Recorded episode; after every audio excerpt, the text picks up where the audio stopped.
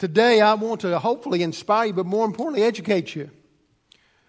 Um, Jeff LeBorg, who's a pastor in uh, Second Baptist Warner Robins, followed Rasta Salter, uh, shared his story that probably both convicted and convinced me of a, of a need to better communicate who we are in missions as Southern Baptists and as Georgia Baptists.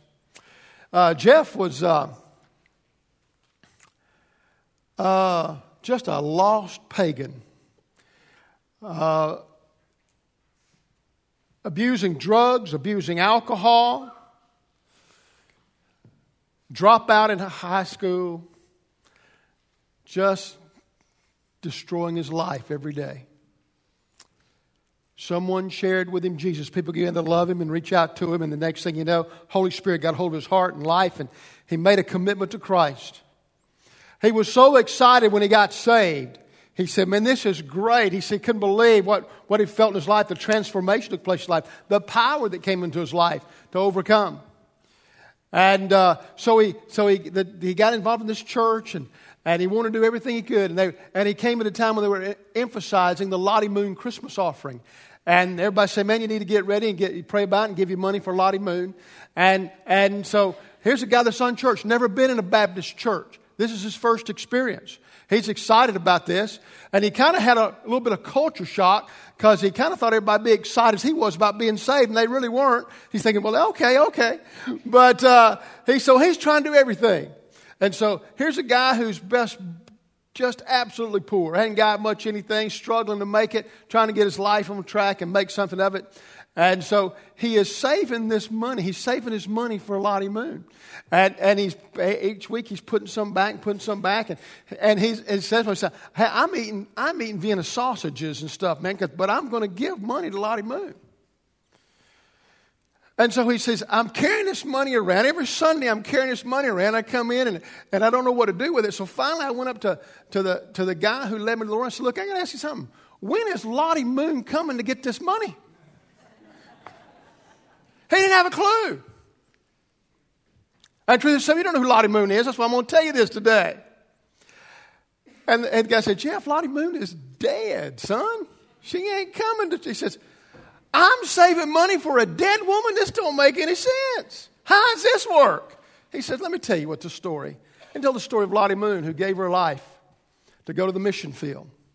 Most people don't know this. she was engaged to be married. Uh, and uh, she was married to a man who was called to the ministry, uh, seminary student. And he began to change his theology. And he began to, he was part of that new, that, that that, that slight movement that was beginning to infiltrate our, our country of, uh, that had come from Germany that now were questioning some of the things of the Bible. And in his journey to ministry, he was becoming uh, more of one who did not believe all the miracles of the Bible. And upon that, she broke her engagement and said, I can't be married to you. And that was a God thing because God moved her heart. She became a missionary to China. And there she devoted her life completely and totally That's who she is. I want to talk to you about the patience of God today and why it is so important we understand about Lottie Moon and about the cooperative program and about who we are as Southern Baptists. I preached to the executive committee uh, just a couple of weeks ago at our Georgia Baptist Convention and shared something that I want to remind all of us of. God has given us a privilege to touch the world with the gospel like no other denomination has ever been, literally, with what we do. It is a privilege, it's not an entitlement. God's not obligated, He doesn't have to use us, He's chosen to use us. And if Southern Baptists do not come to their senses, God will raise someone else up. I, am convinced we have become somewhat of a spoiled denomination, thinking that God can't exist without us. The tragedy is we won't exist without God. And so I, I want us to look at this and, and share something with you from 2 Peter chapter 3, verse 8 and 9. Now, Peter's talking about the day of the Lord, the, that he's going to talk about, use that, the last days, or that last days in, in verse 3. Scoffers will come in the last days. That, that word last is eschatos, which we get the word eschatology, which means the last days, uh, and is preparing for the, the second coming. We have just got through celebrating the first coming of Christ. That's Christmas. He came as a baby, God in the flesh, incarnation. But now we need to never lose focus of the second coming, because that's coming. Just as sure as there was a first coming, there's going to be a second coming. And just as sure he was prophesied he would come and be born in Bethlehem, he's coming to, to stand on the Mount of Olives. He's coming. And, and as Peter was saying in his day, there's going to come a time when people say they're going to make fun of it, they're going to mock that, they're going to laugh at that, think that's ridiculous. They're going to say, Where is your God? We don't see your God. When's he coming? Maybe he's asleep. Maybe he's forgotten. Maybe he doesn't exist. That's the scoffers of the last days. And it says their lifestyles become like that in the days of Noah. I think we're there. Guys, I have no problem believing we're in the last days. I, I see what's happening because we've now become a global community. Ask anybody in a political world, we are now a global community. That's just one different way of saying we're a one world community, which is what the Bible's prophesied must come into place. The stage is set. And yet people say, well, when's he coming? Why ain't he coming? I thought y'all said he was coming. In Paul's day, and Peter's day, they begin to laugh and make fun, saying, You said he was coming. Where is he? On vacation? I want you to look at verses 8 and 9 with me, please. Dear friends, don't let this one thing escape you. With the Lord, one day is like a thousand years, and a thousand years like one day. So let me help you understand that. That we have been living in the age of grace, the church age from Pentecost until now, which is approximately 2,000 years, our calendar time. In eternity, that's about two days. That's what that means.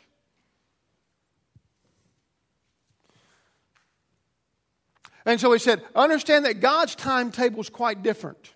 He doesn't operate from a calendar as we do, he operates from eternity. He doesn't worry about what the watch says, he simply acts with his nature of what he knows and his sovereignty. And so he said, understand that. Don't, let, don't ever forget that God's not limited by our calendar or our time. All right? The Lord does not delay his promise as some understand delay. He's not putting it off. But what is he doing? But is patient with you, not wanting any to perish, but all to come to repentance. Guys, that's some of those powerful words in the Bible. He is patient, not wanting anyone to perish, not, not, but all to come to repentance. Will all come to repentance? No. But the door is still open. And I'm so thankful for that. First, I want you to know the Lord is patient, giving time to those who are perishing to respond to His grace.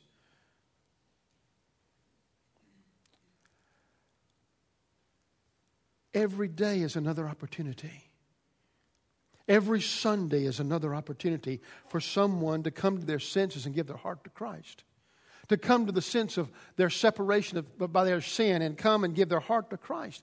To get to realize their religion as a Baptist, Methodist, Presbyterian, Muslim, Hindu, whatever it may be, is not enough to get you to heaven. And they come to their senses and they give their heart to Christ. God is patient. For us, what would seem like hour, uh, weeks is merely hours to Him, or even minutes. He's patient that some may will continue to hear and come, that some will give their heart to Him. We're in the day of grace. God is not wanting people to die and go to hell. Do you understand that? His, that is not his. He's not excited about that. He's brokenhearted over that. So yet he says, I'll give more time to that person who sits in the pew every Sunday and doesn't respond to my grace. I'll give them another Sunday. I'll give them another chance to go to that church this Sunday. They drive by it every day of the week. That's in this country. But he says, let me tell you what, I'm gonna, there's people around the world that I want to have the privilege and the opportunity to hear and to respond. To respond. When you think about world evangelism, you see, we, we kind of look at, unfortunately, in the West, we look at everything through our eyes and through our glasses, and everything's not that way. Do you know there's 11,600 people groups worldwide? Specific, unique people groups. That is, uh, that translates into uh, 6.8 billion people in the world. That's a lot of people. It's a lot of people. Out of that 11,600, there is 6,500 that are unreached people groups. That's about half are unreached. That they've not yet, uh, there's not been a, an establishment of a Christian community per se and a Christian stronghold. Guys, that's, that's a lot of people groups. That's a lot of different languages. That's a lot of villages in the backside of nowhere. There's a lot of cities that, that do not have TV and radio. Buildings to come. They one of our missionaries tells a story of, of, a, of, of, a, of a village he went to and a place, it was a small place And one of the men said to him, We have been expecting someone to come and tell us good news. See, that's just a God thing. God prepared their hearts. They didn't understand what the good news was yet. But he said, We know that someone's bringing good news. And our missionaries brought good news. You see, this is the thing we need to understand. God cares about this group and these groups of unique individual people around the world, and also the unique groups in our own culture, in our own place here, in our own community. Do you know there are 3,300 unchurched, unengaged people groups? Now, that, you got, again, half of that unreached group is not even being confronted with the gospel of Christ. They've not yet been engaged by missionaries of the gospel. So we're talking about a large number of people for whom Jesus died. And when he says that it is my will that none would perish, this is what he's talking about. You see, he's talking about people here, but the sad tragedy is people here have heard the gospel probably all their life. Perhaps you're sitting here and you've never given your heart to Christ. You may have been a member of a church, been baptized, but you've never given your heart to Christ. Or maybe you're visiting, you've never made that decision. You're contemplating, it, you're pondering it. I'm glad you're doing that. But the truth is, you've heard the gospel a hundred times. There's people around the world that have heard it once. They've heard it once. And so we look at this, we go, Lord, what, what would you have us do? And, and so as we understand this, this is why we do the cooperative program and Lottie Moon Christmas offering and Annie Armstrong offering because we believe these people are, these, these are people that, whom Christ died. As, as Southern Baptists, this is, this is our, our, our rallying pole, if you will. Missions. That the world may hear, that Christ may be lifted up, he would draw all men unto him. This is who we are. It is incredible what God has done with us. In 1925, He birthed in the hearts of some, some men a way to bring every church into the process of missions. And through our oneness, we can do more than we can individually. Always been that way. We have right now uh, over 5,500 missionaries that are, that are considered. Uh, uh, on the field, and then we have another uh, 1,200, almost 1,300 uh, short term missionaries that are working in the international fields around the globe. God is patient. He's still calling men and women to the mission field. So when we ask you to give an offering, it's not because we need just to take another offering. We need to make it hard on you, and we need to we're trying to somehow get the gospel to every part of the world because it should not be kept just to us.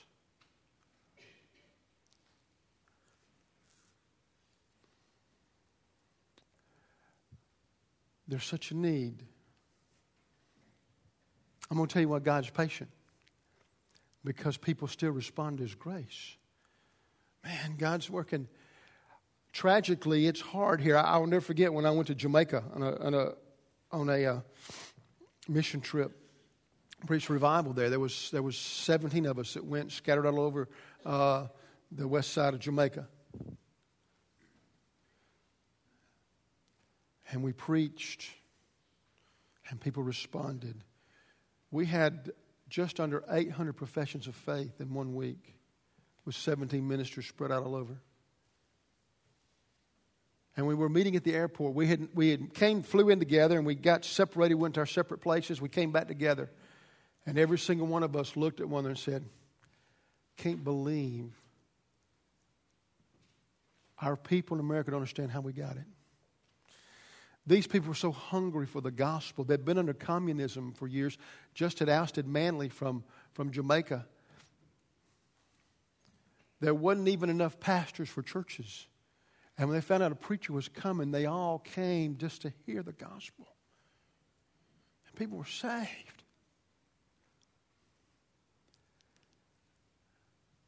We've been so well fed, we're not hungry anymore. We take it for granted. There's a place in the world that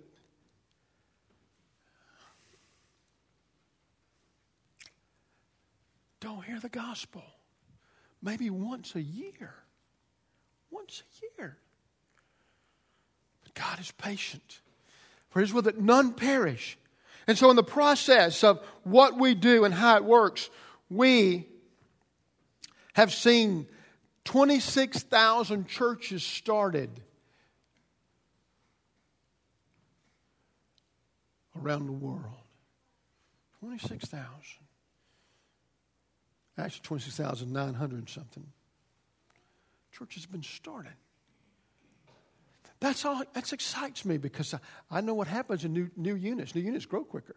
There's an excitement. There's an enthusiasm. There's a there's a uniqueness, and they reach people. And out of that, let me tell you why he's patient, why he will delay. Not because he's not able to bring it to a close. He delays his coming because the door of opportunity is open. Do you know how many we baptized last year on the farm mission field?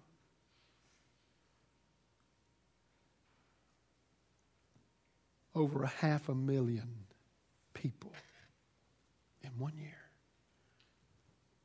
Awesome. It's a great year. It's a banner year. We have reached into the Muslim community, and it's amazing what God is doing. Saving men and women, all knowing the possibility they may be martyred, murdered for their faith. And we're seeing them come to the Lord by the hundreds in pockets of Muslim strongholds we will, there's, there's a, we're now having to show our videos. We can't even show the faces of the people that share their testimonies because they'll be killed. That's what's happening. This is why we've been given such an amazing privilege. And we look at this. About 40 nations are still unreached around the globe. 40 nations. That would include 700 different languages, and that accounts for one and a half billion people that are yet unreached. Uh, out of that, 40% of those are Muslim. 40% are following a religion that is teaching destruction and death. And their only hope of deliverance is the gospel of Jesus Christ. That's the only hope. I'm thankful that we have men and women who are courageous enough to confront this and to make this happen. Uh, 34% are, are uh, uh, I'm sorry, 34% are, are, are Muslim, 32% are Hindu. Which are basically believing many gods, and, uh, polygamy.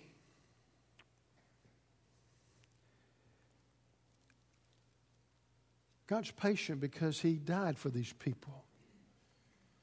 Whether they live in Afghanistan or Iran or Iraq or China or India. Guys, we understand something. I, I want you to understand the, the possibilities and the purpose for which we're here. But second, I want you to know we have the opportunity to participate together for the salvation of the lost in our backyard and around the world. We have been given this amazing opportunity to touch the world for the cause of Christ, for the kingdom of God. Starts in our backyard. Our backyard is where we live. And we walk out our doors, and there's, the, there's our place, there's our community, there's our region. 70% of Floyd County is unchurched. Now, they're not unreached, they're reachable, and they've probably heard, but they're unchurched. And got to plow a little, little harder, and you got to plow a little more often because there is a hardness of the heart to what they've heard. And there's been rejection time and time again, but there's still the door of opportunity. And as God tarries his coming, as the Lord delays that some may be saved, we need to be a people that are doing the, the, the fulfilling of the Great Commission by going and sharing the gospel of Jesus Christ. That's what we do as an individual church. We reach our backyard. But it doesn't stop there because we have also the opportunity to reach our country and to reach our world.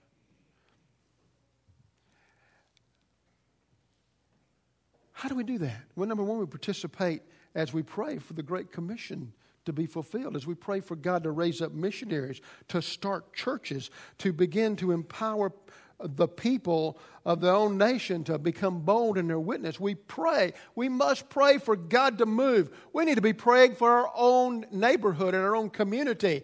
And we need to be praying for God to bring revival in Georgia and in Floyd County because there's never been a greater need. There needs to be where we are actually praying for God to move and be mighty and great among His people.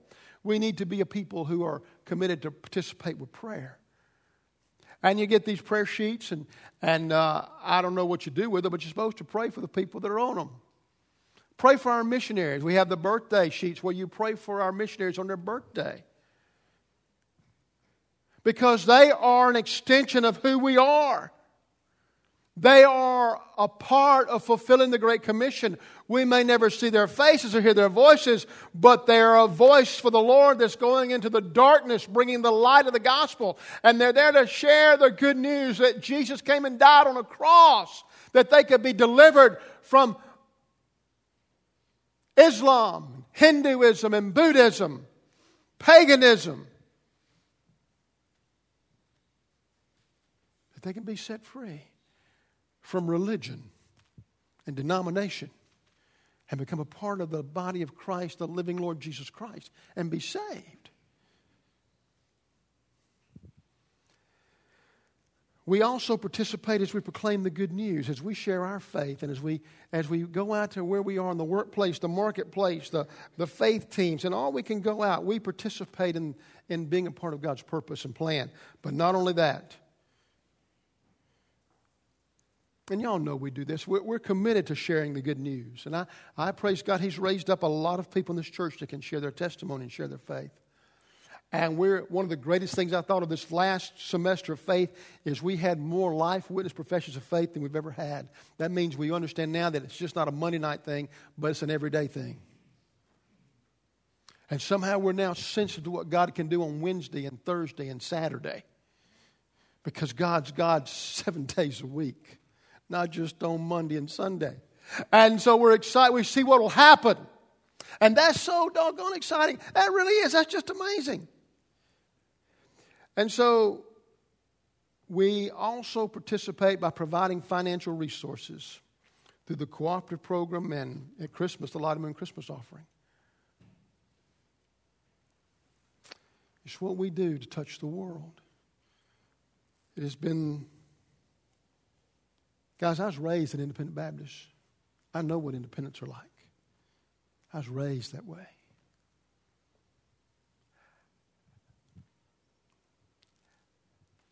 But I have been a Southern Baptist since I was 18 years old.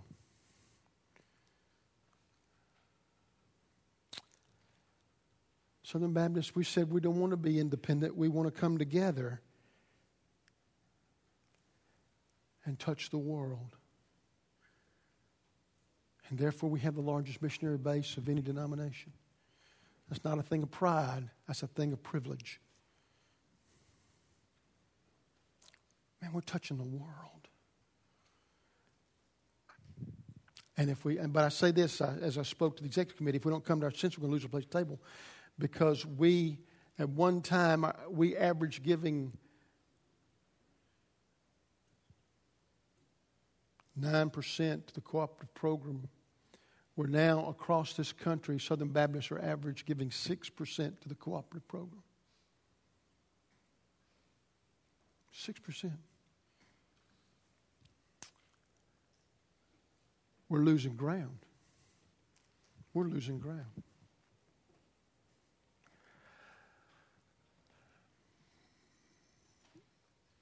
As I believe you give, I believe every church should tithe what it comes to, the, to what you give here. We should tithe off that. We should be supporting what we can around the world. I want to tell you, I thank you because your church supports world missions. We give incredible offerings throughout the year and we give to the cooperative program. But I'm also concerned that because we reach so many people who aren't from a Southern Baptist origin or, or maybe unchurched background, and come and get saved, you don't understand what we do sometimes. And I want you to get this. I want you to get this picture. This is what I'm doing this day. I want you to understand this. What we do. When, when, you, when you give your money here, it goes, we take a percentage, eight and a half, two and a half, and, and we take those, which is over 10%, incidentally. Two and a half goes to our associational mission that we may reach people in this county. We invest in this county heavily. We give 8.5% to go to the cooperative program that may go into the mission field. And I, and I want you to understand how that works. Because we do that, you saw them talk about 2004 when the tsunami hit. We all saw it on TV, and over 200,000 people were killed. Do you know how much money we send in relief $17 million.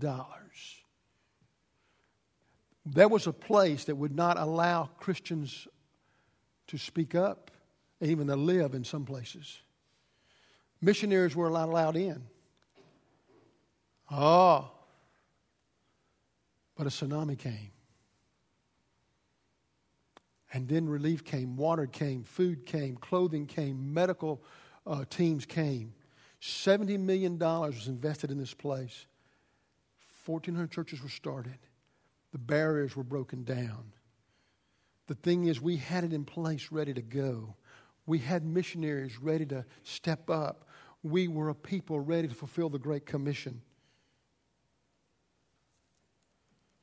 Guys, 12,000 people accepted Christ over a two year period in a place that would not allow the name of Jesus to be spoken at one time.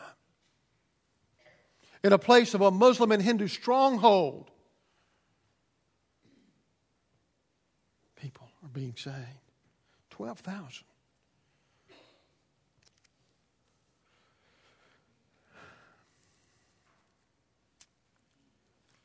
I want to, let me do this.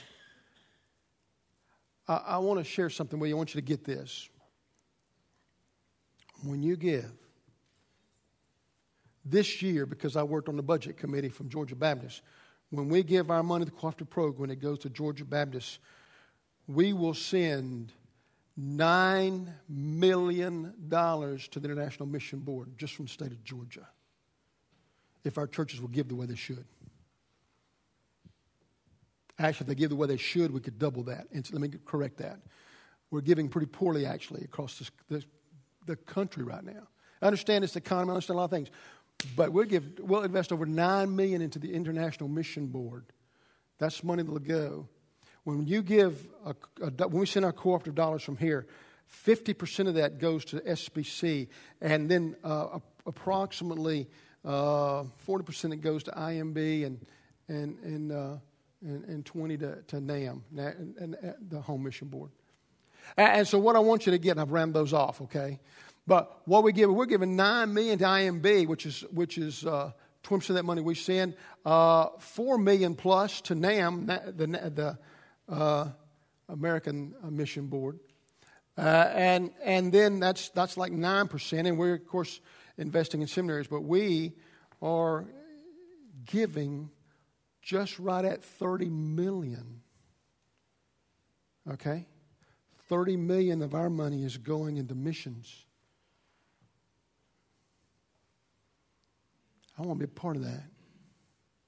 I want you to say who we are. It's who we are.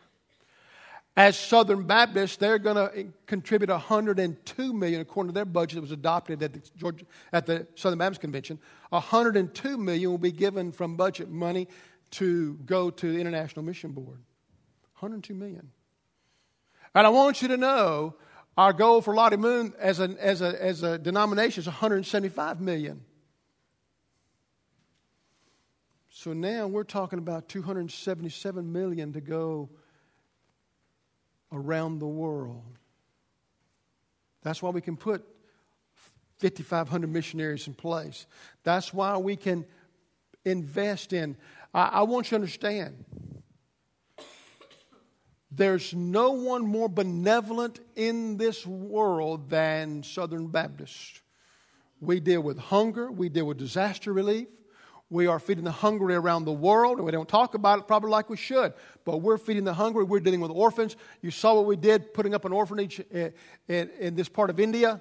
We're doing that all over the world because that's how we get an opportunity to preach the gospel, to share. We are committed to missions.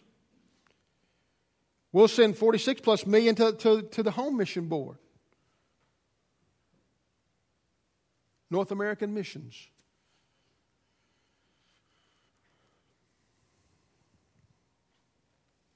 We're committed. God is patient because he sees what is taking place.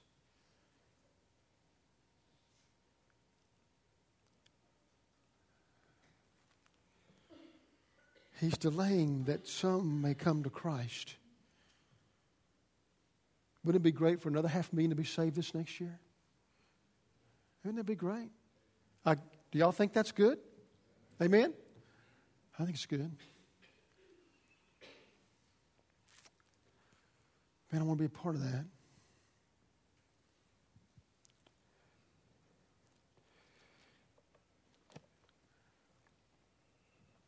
Lottie Moon and so many others have given their life to missions. Charlotte Diggs Moon was her name. She was born in Virginia, came out of Cartersville Church to go to the mission field. She was one of six Southern Baptist missionaries that arrived in China at that point in time was 360 million strong. That they may would hear and respond. She began to dress like them. She learned the language. She began to eat what they would eat. In the process, she would identify with them and, and be a powerhouse for the kingdom of God. She literally gave her life. She would travel from village to village telling the story of Jesus.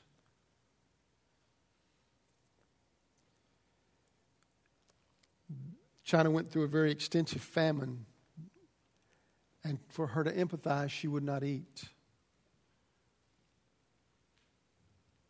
Upon which she weighed 50 pounds when she died on a ship back to the United States.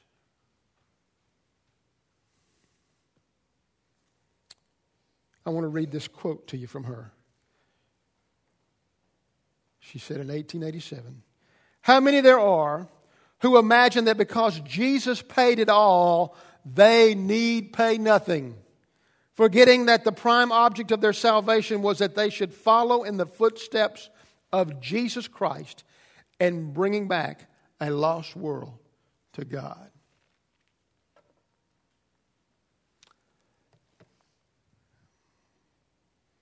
We have the privilege to give. That's why I ask you the Christmas season, pray about what God have you give. What does He want you to give? And I will, be, you know, I'm not. Hey, I don't believe in pressuring people to give. I think you ought to give cheerfully. I don't believe in that. But I believe God moves in our hearts of what we could give, and we need to be obedient and people of faith. I thank you for the way you give and tithe, because you support missions around the world when you do. When you designate your money, you don't get to do that. Incidentally, we don't give off designated money, just undesignated. So when you do that, you touch the world. God is good. That He would delay His judgment, that some more would still be saved. I'm so glad He's not finished yet. Because there's some of you that still need to be saved. And He's given you another opportunity. Would you bow your heads with me?